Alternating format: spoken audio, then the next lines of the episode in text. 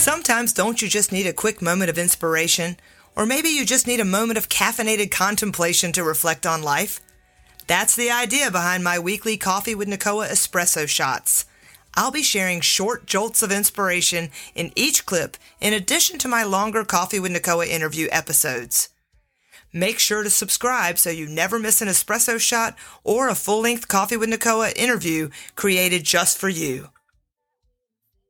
Hey guys, good morning. It's Nicoa coming to you live from the banks of Whiskey Creek for your weekly espresso shot.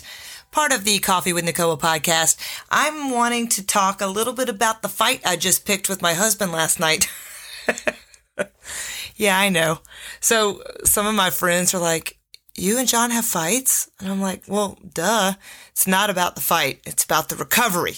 I like to remind myself. And I will say, we probably used to have a lot more fights and disagreements as we were getting to know each other and kind of settle into our relationship. So when I do find myself triggered, um, it's usually a surprise to me. And then I get really stuck in it sometimes. And it's sometimes really hard to recover. How many times can I say sometimes? That was fun. Okay. So let's talk just a bit about what happened.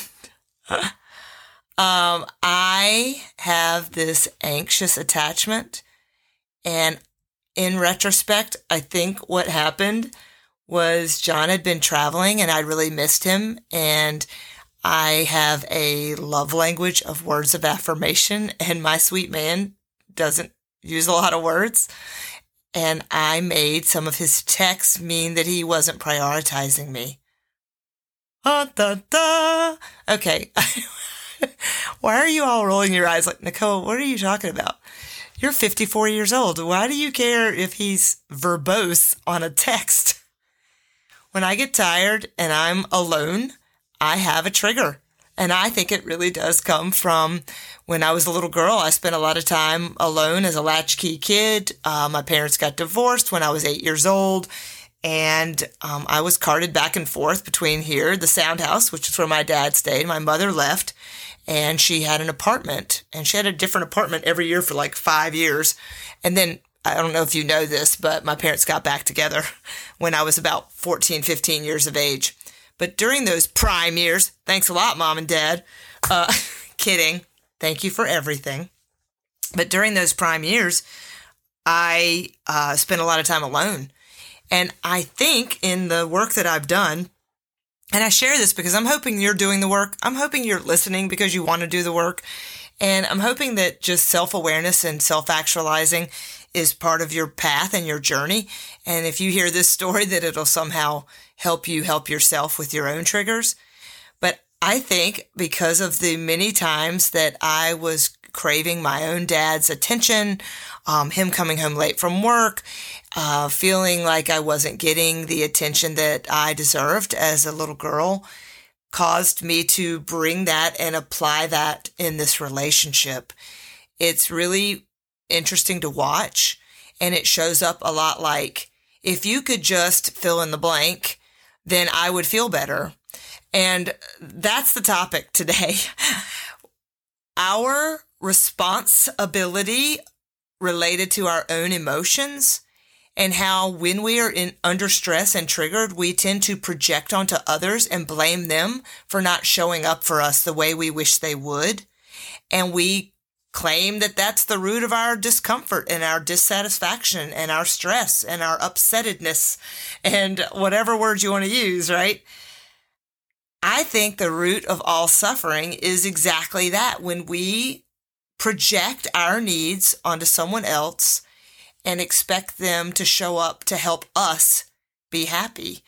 And I really, this is even more than an espresso shot. I really love to have this conversation with you guys. So if you want to make comments in, in the, the, I guess there's a comment section.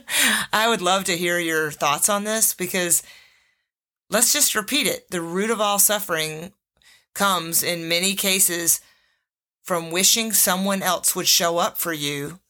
Either one, the way you would show up for, for them, or two, the way you think they should show up for you.